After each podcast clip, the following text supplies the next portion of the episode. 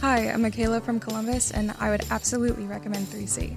Because the accident wasn't my fault, 3C stepped in to handle the other person's insurance company, so I didn't have to do a thing. While they were fixing up my bumper, they actually fixed up a few of the scratches that were there, and now it looks brand new. I would totally recommend 3C to my friends and family, and I have been. 3C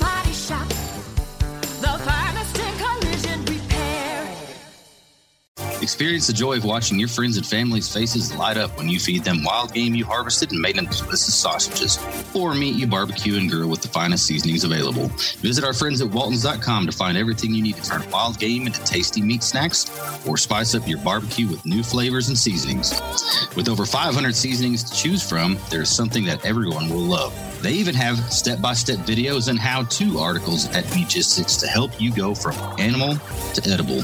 Use coupon Rangers15 at checkout to save 15% on your first order at Waltons.com. Waltons, everything but the meat. This is Texas Rangers announcer Eric Nadell, and you're listening to the Ranger Report podcast, as you should be. The Ranger Report. Yeah, the Ranger inside scoop? Listen to the Ranger Report. Oh, here we go.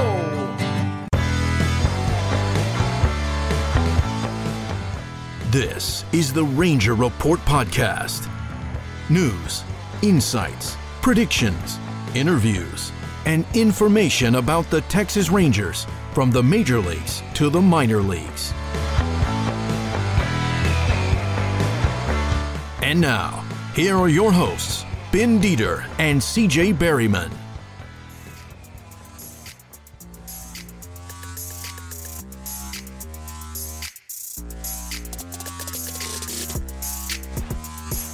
I always like to tell everyone we had Victor Rojas on one time and it was a great interview. And then after we finished, I realized I never hit record. so we basically just had a phone call and talked to Victor Ross for a little while and nothing came of it. Victor told Can I, Ben. can I tell you that in this industry, uh, that happened to me once when I was in college, and I don't know how, but I, I went to a Washington Bullets practice, um, and I was going to interview Wes Tons, but I interviewed Phil Chenier for about ten minutes and never hit the record button. that it feels so. T- and Victor was cool about it. He gave Ben hell. He said, uh, "Man, I gave y'all my best stuff." yeah, I remember. I remember the interview with Chenier. Like, man, this is really good. I'm, I'm getting somewhere for this. Yeah, that's Washington. Bullets. Washington Yep. Bullets. Yeah, that was they were the Bullets back when I was a kid. Yeah, Mitch Mitch Richmond. Oh, yeah. Yeah. All right, we'll get it started. All right. Welcome to the Ranger Report podcast, everybody. I am Ben Dieter. You can find me on Twitter at bdieter75. I am CJ Berryman. You can find me at CJB underscore RR. And you can find our guest today every evening on the Rangers Radio Network calling games. Matt Hicks, how are you doing, sir? doing well. Doing well, fellas. How are you? Doing great. Doing good. Always always good after a Ranger win. Yeah. well, we're very happy to have you back on. We love talking to you. So let's start with I think this is a good one to start with. Let's talk a little bit about the streak that Nathaniel Lowe is on right now. Yeah, it's really it's really something to watch, and it's a lot of fun because when a guy is hitting like he's hitting right now, uh, every at bat, you know that something special could happen. And here in the last couple of games, the last game in uh, Denver and the game to open the uh, series with Detroit at home, uh, he's hit a couple of tape measure shot home runs. And when he hit the one the other night or the other day, rather, uh, in Denver at Coors Field, my jaw literally dropped. Just like, oh, are you kidding me? and then he ends up hitting one that was about the same distance uh, at home. And so it's just it's it's remarkable. center field shot. That center field shot. Yeah. Yeah. So it's funny because um, Eric called that home run, uh, the one at home against Detroit. And then his next time up, he was actually leading off an inning that I was doing. And I started it out by saying, All right, here we go. Nathaniel Lowe at the plate. It's appointment listening. You've got to be ready. And the first pitch, he hit about 390 feet from home plate. It was caught. out in center field. But you just you just don't know, and he's so he's so locked in right now, and it's really you know, it's really cool to see. Early in the season, I know that you know he had a little trouble with velocity, uh, and he was getting maybe a couple of hits against high velocity by going the other way, which simply meant that you know he was a little bit late on pitches, but he was not late enough that he didn't miss, and he put the ball in play and and that's what's I think so good about him right now is that he's making such good contact and driving the ball, into all fields. So you know the home run that he hit uh, at Coors Field was pulled to right field. The one that he hit at home uh, was a shot to center, and of course you know he's among the league leaders in balls hit to the opposite field. So it's tough to defend against him because you can't really shift because he might go the other way. He's not necessarily looking to go the other way, but if he gets a pitch that's outside that he can drive, he'll drive it the other way. Um, right now, it's it's it's hard to get him out. Yeah, yeah, and uh, it's been I think Sandler said the other night since 2016 is the last time Elvis Andrus did it in 2016 I believe is what Sandler said that last time a Ranger actually hit a 300 and it was uh, 302 by Elvis Andrus and Nate's his his batting average is creeping up towards 300. How neat would it be to see him hit 300 and just go into the offseason really on this this kind of roll if it continues through September? Yeah, I mean, it is something in this day and age to talk about a guy maybe hitting 300 when 15, 20 years ago, there were, you know, two dozen guys in Major League Baseball that routinely hit above 300. And now, you know, you only have a handful of guys that are qualifiers at least and hitting over 300. And I think going into play today that uh, Nathaniel is around 298, something like that. So it's it's worth talking about because yeah. you know the batting average statistic has been uh, a much maligned statistic here in recent years, but I think it still means something. It's not everything, but it still gives you an idea about what kind of hitter uh, we're talking about. And so I think uh, with Nathaniel, that, that 300 is certainly attainable um, you know, I, I, mentioned this yesterday that he was on a he's on a pace this year for about 175 hits, which also takes us back to Elvis Andrus in 2017, the last time a Ranger had as many as 175 hits. So I think that that's also um, attainable. Elvis in 2017, I think, had 191 hits. So I don't know if Nathaniel is going to reach that 190. Um, of course, it used to be the case that we would talk about a guy being uh, uh, someone that could collect 200 hits in a season.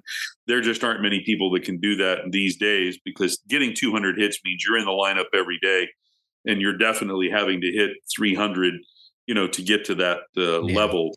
But but Nathaniel is taking us back a little bit in baseball to times when, you know, a, a 300 hitter was not necessarily a uh, a uh, an everyday thing, but something that you saw a lot more often.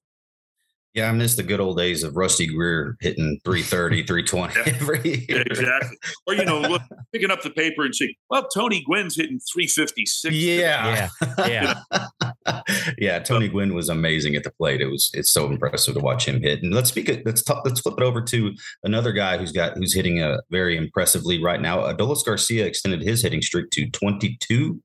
And that is kind of gone under the radar because Nate Lowe's doing such special things. But um, you know, Adolis is hitting 256 this year, and I would have said, hey, if you get 250 out of Adolis and, and with the power and the, and if he gets on base more, hey, that's that he's your he's your one of your outfielders moving forward, and I think he's proven this year that he's here to stay. Would you agree?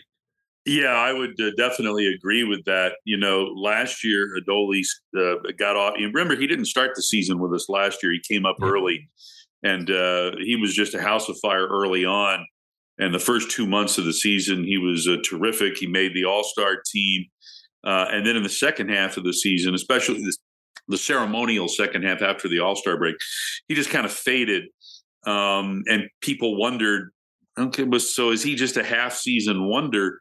Um, and then this year, you know, he, maybe he didn't start out like a house of fire, but the power was certainly there and now he's got this combination. He's you know he's a 2020 guy uh, already, the first one in the big leagues to do it, and now he's on this 22 game hitting streak that isn't exactly the kind of hitting streak that says you know, I'm I'm here to uh, you know i have come here to drink your beer. Um, it's it's it's the hitting streak that shows that he's made adjustments and he's become, I think, a different, more mature hitter this year. You know, the the hitting streak was uh, extended yesterday with a with a ball that rolled about 80 feet from home plate. Little chopper. Uh, he's done this more often than not now, where he's extended this streak with an infield hit. Uh, but he's popped the occasional home run. He can still drive the ball. I don't think that he is going to the plate thinking, okay, I need to get one hit today to extend the streak.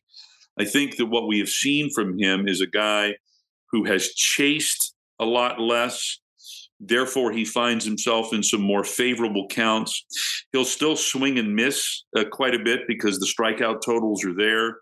Uh, but you also see at bats this year where he swings and misses. He takes a violent cut or two and doesn't make contact. And then somewhere deeper into the count, he does make contact and he puts the ball in play. So yes, he's he's hitting for a better average during the streak. He's hitting about 310 again, which isn't uh, completely dominant it's not like what Lowe is doing, where Nathaniel, I think, and I don't know the exact number, but he's reached base safely in like 29 of his last 31, and he's batting about 340 or 350 uh, over that stretch uh, with some power.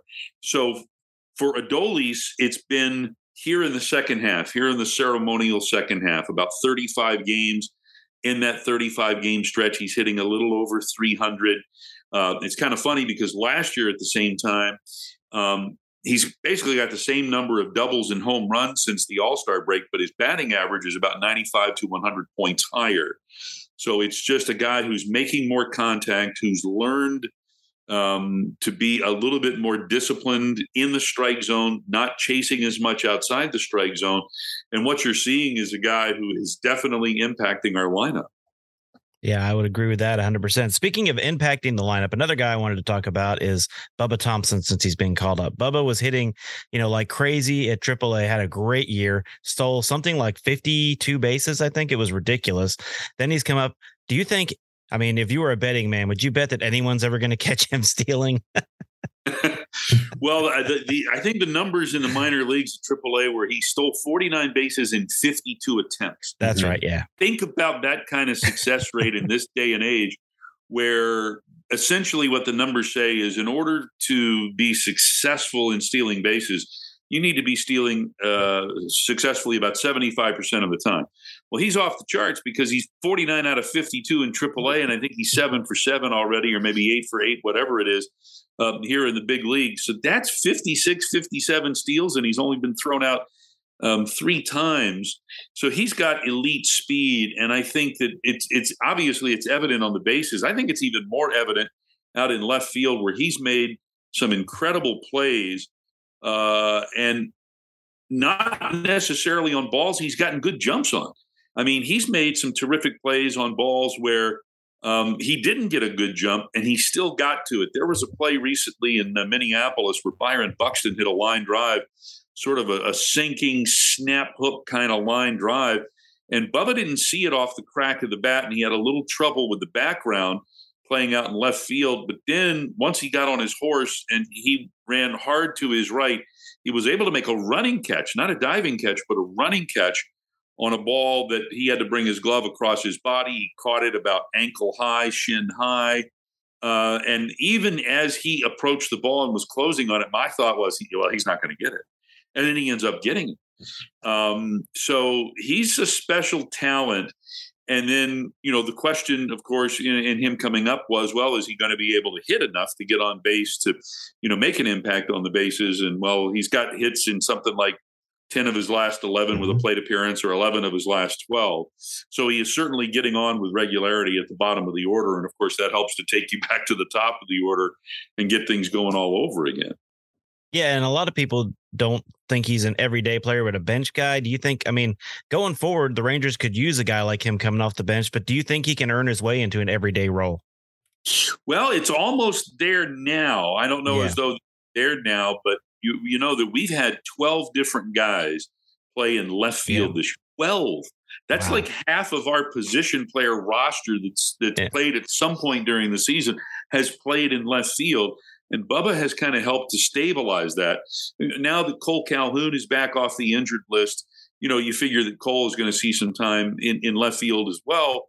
But right now, you know, Bubba is not just hitting left-handed pitching; he's also hitting right-handed pitching. Now, the the power that he displayed in AAA hasn't translated yet um, here to the big leagues, but I think that what he is doing right now is certainly good enough to help keep him in the lineup.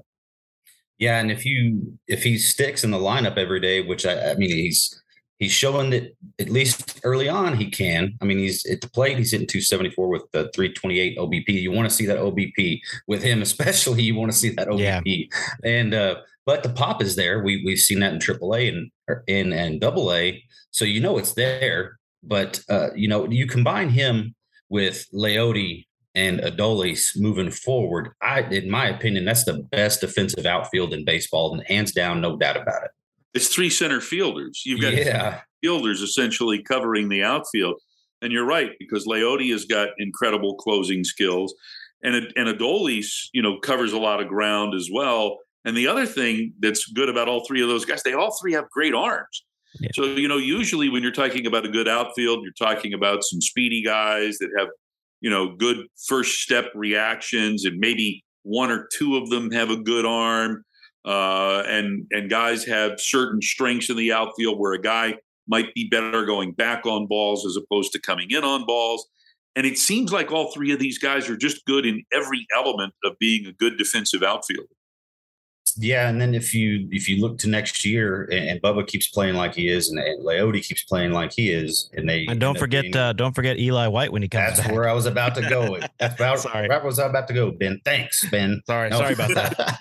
you, and Eli White. I mean, that's a that's a fourth outfielder, a bench player you would love to have, and I think that would be just outstanding uh, moving forward it, when Eli White comes back healthy to have that fourth outfielder that can do the same things in the outfield that the other three can do. But uh, we'll flip it over here to Tony Beasley. Obviously, he's kind of managing for.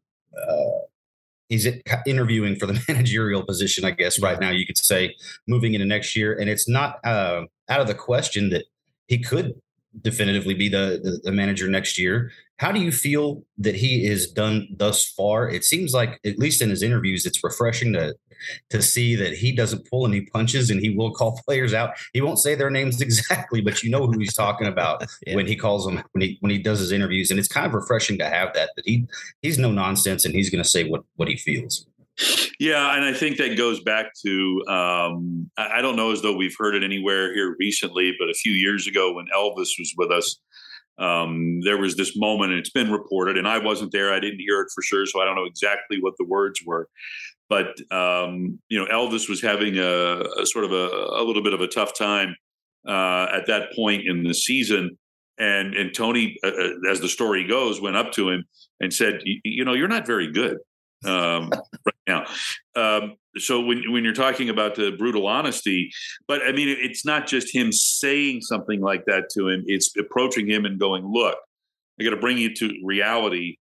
Uh, here's the situation, and here's what you need to start doing to get back to being the Elvis Andrus that is an elite player, you know, in the major leagues." And so sometimes you know, a guy might need that sort of uh, figurative slap in the face, uh, but but who knows? But but when you talk to other people, what you find out is that uh, Tony Beasley is a pretty good um, people person in terms of managing personalities and the kinds of um, you know you, you've got so many different kinds of personalities in a clubhouse. And so at times a guy needs a pat on the back. At times a guy needs a kick in the rear uh, and then there's a lot of stuff in between. And Tony seems to have a, a pretty good feel for that. But I think also the players are pretty good at responding to him and and listening to Tony and realizing that you know he's been around. And the other thing that, that people don't get a chance to uh, see or hear, or what we get a chance to experience with other people, uh, with other clubs telling us that man, this has been a long time in coming, Tony getting an opportunity like this. And so it's a small number of games. It's essentially basically a quarter of a season or a little bit more than a quarter of a season. You know, is it a tryout? Yes, obviously it is a tryout, but um, you know, he's going to do what he can with what little time he has and obviously right now he's he's putting his best foot forward. There was a uh, there was another pitching coach here recently with uh, another club, and we sat down and we were talking about a variety of things, and he brought up Tony, and he said that every time that he's been asked about Tony Beasley as a manager, his response was, "This opportunity." Should have come a long time ago. Uh, and that anytime anyone says, you know, is there somebody out there that you know you think would be a really good manager? He says his first response was Tony Beasley. So I think that Tony is well respected throughout the game. This one particular pitching coach isn't the only guy that's a coach or a front office a, a person who has said something similar like this to me here in the last couple of weeks. So um, it, it's kind of neat to see, and, and and for me, it's neat too because you know I knew Tony back when he was a player coming up in the minor league system of the Baltimore Orioles. We were together in 1990, 1990 uh, in Frederick, Maryland, uh, it was my second year as a broadcaster. It was the second year for that particular franchise. And Tony was coming up as a second baseman in the Orioles organization. And we won a ring together back in 1990. So, you know, nice. obviously, I don't think that's something that's in the offing here for 2022, but uh, Tony Beasley is a championship type guy all the way yeah. around. I couldn't agree with you more. All right, so Ezequiel Duran's having a good time. Josh Smith has been up and down and not good. He got sent down, but all Ranger fans are clamoring for this guy to be called up at some point, and that's Josh Jung. He's batting 300. He has a let's see, I just had it. His OPS is 1037, I believe. Nope, that yeah, yeah, 1037. Yeah. So he is. I mean, you know, what else does he need to do? What do you think the Rangers are waiting on to call him up? I have no idea because I am not a good talent evaluator. I'm also I'm also not privy to those kinds of decisions. You know, for all that time that I was in the minor leagues, I'd see a guy and go, "Man, this guy's really something else." He ought to, and then he never makes it to the big leagues. and then and then there's a guy, and and I'll say this because he's starting for us tonight. I'll be particular. Dallas Keuchel came up in the Houston organization when I was broadcasting in Corpus Christi. Mm-hmm. Saw him for a portion of the 2010 season and then a pretty good chunk of, of 2011. And if you had asked me back then, well, is uh, is Dallas Keuchel a potential Cy Young candidate? And my response would have been uh, no. Uh, I think Dallas Keuchel is going to make it in, into the big leagues, and I think he'll probably be maybe a reliable fourth or fifth starter. So if you're asking me to evaluate somebody in the minor leagues, I am definitely not the guy to ask because I, I, am pretty sure I've missed a whole lot more than I've hit. But with Josh Jung, he seems to be, at least all that I've seen so far in the way of video, uh, the interviews that he's done. I only had the opportunity to talk with him very briefly at spring training this year. But this seems like the kind of guy who's about as close to a sure thing as you can get in baseball. Yeah. You never know if it's going to translate. I don't know eh, to answer your question, what more can he do? I think if the Rangers are looking for more from him, it's not can he have a higher batting average? Can he have more contact? Uh, I think what they probably just want to see are more games under his belt. Yeah, yeah, you know, yeah. The, the fact that you know he didn't, uh, you know, play for the bulk of this season, the number of games that he's played at the AAA level is not a lot. I, I don't know exactly what that number is, but really over you can say overall he hasn't played a whole, yeah. whole lot of games you know right i mean yeah it's not just the lack of experience at aaa it's the lack of professional experience overall yeah. Uh, the thing that I think that a lot of uh, organizations like to see from a guy, including a guy like Jung, who is a first round draft pick who has all of these credentials, is they they want to see the adjustment period. Yeah. You know, a lot of guys can start out, uh, you know, hitting over 300 and driving the ball and hitting home runs, but at some point, adjustments are going to be made, and then he's got to make adjustments to those adjustments that are made to him. So I think they probably want to uh, see that uh, a little bit before throwing him into the fire of the big leagues and going, "Hey, look, we've got our first round draft pick who's hitting yeah. 320, and this guy's the best." And then, you know, he comes to the big leagues and he's won for his first 22, and then everybody goes, yeah. what's going on?" Uh, not to say that that's going to happen to Josh Jung, but it takes me back to to my time even before being a professional broadcaster when I was a fan of the Baltimore Orioles in the late 70s and early 80s, and Cal Ripken, when he first came up, And Cal Ripken, over his first month or two, you know, he was supposed to be, you know, the guy. He was going to elevate the Orioles to even greater heights than what they were experiencing at that Yeah. time.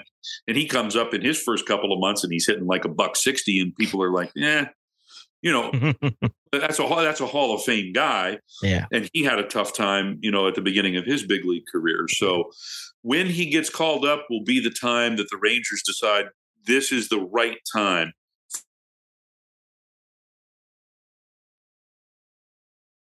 Him be coming up to the big league. Right on, and it's you mentioned Dallas Keuchel earlier, and it's it's going to be very strange watching him don a Rangers uniform and take a mound today. I know. today. Oh, that's just going to be strange. But uh, we'll, we'll- we'll go ahead and wrap it up here, and I, I'm going to talk about a funny conversation that you guys had on the radio, and we tweeted about a little bit. Uh, Acqua di Giò, Mrs. Hicks did not care for it, huh? Yeah, she still doesn't. Uh, I oh haven't. Oh, man, I haven't used that in a long time, but yeah, we had a. Uh, it was funny because it was a conversation that we had while we were in Minneapolis, Eric and I on the air, uh, and it came from a live read that included Derek Holland in the live read. and Saunders, right? Joe Yeah, Saunders I- say what? and Joe Saunders, right? Right. Well, Derek was in the live read, and so I did the read, and I was finished with that, you know, and I'm describing the pit next pitch or two, and I said, "Gee, you know, when I think about Derek Holland in Minneapolis, I, I think about the time that I went to the uh, Nicollet Mall in downtown uh, Minneapolis, and I, I was out shopping, and I happened to bump into Derek Holland and Joe Saunders." Uh, shopping and and Derek says, "Hey, hey, what are you here to get?" I said, "You know what? I, I'm actually looking for some cologne." And Derek said, "Well, let me I, let me tell you about a um, a particular cologne that uh, that I use." And so, you know, we go and we ask the person there, and they say, "Oh yeah, we've got some. This Acqua di Giò from uh, I believe it's uh, what's the name of the uh, Giorgio Armani. Giorgio Armani, yeah." Mhm. And so I try it and I'm like, yeah, this is pretty good. So I end up getting some and I'm pretty excited about it because I'm not usually a guy who, who wears cologne very often, if at all. And I'm thinking, oh, my wife will love this. And uh, so I, you know, I, I get home from that trip and I put it on. And she's like, "Hey, what, what what's that cologne?" I go, "Oh, it's this new cologne I got. I, I went shopping with, uh, with with a couple of the guys from the club." She goes, "It's terrible." It's- so um, shortly after that, she got me some cologne, and she really likes it, and so I'll wear it from time to time. We're doing this podcast. She's not home right now, um, and so I'll just say it. It's it's. Uh, I, I don't really like it. Uh, it. It's not very good. It. Um, anyway, I'll, I'll I'll put it on from time to time if if, if we're going out, but. I, I guess we just don't uh, see nose to nose on uh, certain cologne. it's it's funny you mentioned that because I don't know if you ever watched King of Queens, but I was uh, laying in bed last night and dozing off and watching it, and the episode came on where Doug's he gets this cologne that everybody loves, and he he goes home and Carrie doesn't like it at all, and she tells him to take it back and get his money back. Well, because everybody else likes it, he starts hiding it in a in a cereal box and starts wearing it every day. You're not at that point, are you? no, I- no, I'm not. I, I the, the cologne that she got for me, I used to take with me uh, on the road, and then I'm like, yeah, why bother? So I, I I leave it at home, and like I say, occasionally I'll I'll uh, put it on if we're going to be going out somewhere. But other than that, I, I don't wear cologne. Well, if. I, if I if I bought you uh, Mrs. Hicks' favorite cologne for you, would you give us a shout out on the game today? I can't even. I can't. You know, I, I use it so infrequently. I can't even remember the name of that one. So, but it was it was kind of cool. I to tell the story only because it's rare, kind of to bump into guys. yeah. Never at home, almost on the road is when we get a chance to see them. But you know, to see uh, major league uh, players just doing regular uh, guy things, Mhm. um, it's always nice to uh, to relay that to the listener. So. And, and see, I'm a cologne connoisseur. I'm not I'm exact opposite of you, Ben. I've or uh, Matt. Uh, I've I'm got Ben, like yeah. I think yeah, you're Ben. Um, I, I've got like eleven different types of cologne, and I wear different different different flavors for different colors that I wear. so, Wow. yeah, there. I I'm, think I've I don't think I've purchased eleven bottles of cologne in my life. I haven't purchased any of that helps. Sure, I haven't. I I I I like my colognes, and everybody that's my trademark. Everybody that I see that I haven't seen in a long time, they're like, "Oh, you always smell so good." I'm like, Yeah. my trademark. And, and you know what? And there's certain guys, you know, will be, uh, you know, walking around or whatnot. And there's certain guys with the club that, you know, that, that will wear cologne. I'm like, man, that, why does that guy always smell so good? I'm pretty sure there's nobody out there going, you know, Hicksy smells good all. All right, Matt. On that note, um, if you guys don't listen to the Rangers radio broadcast, you're crazy. The guys do a great job on TV, but I love listening to you and Sandler and and Nadel and Zach Wolchuk when he's on. You guys do a fantastic job. So, Matt, thank you so much for joining us this morning. Thank you very much for the compliment and appreciate the opportunity to chat with you guys. Yes, sir. Yeah, Have a great game today, Matt. We're Okay, having you, you on today, Sandler tomorrow, and then we need to get uh, Eric back on. We've had all three of you on before. We we just need to schedule it with Eric and, and complete Yep. the trifecta pretty quick. That sounds pretty good. All right, Matt. Thank you, sir. Take care. Thanks for listening to the Ranger Report podcast. Find us on Twitter, Facebook, and at therangerreport.com.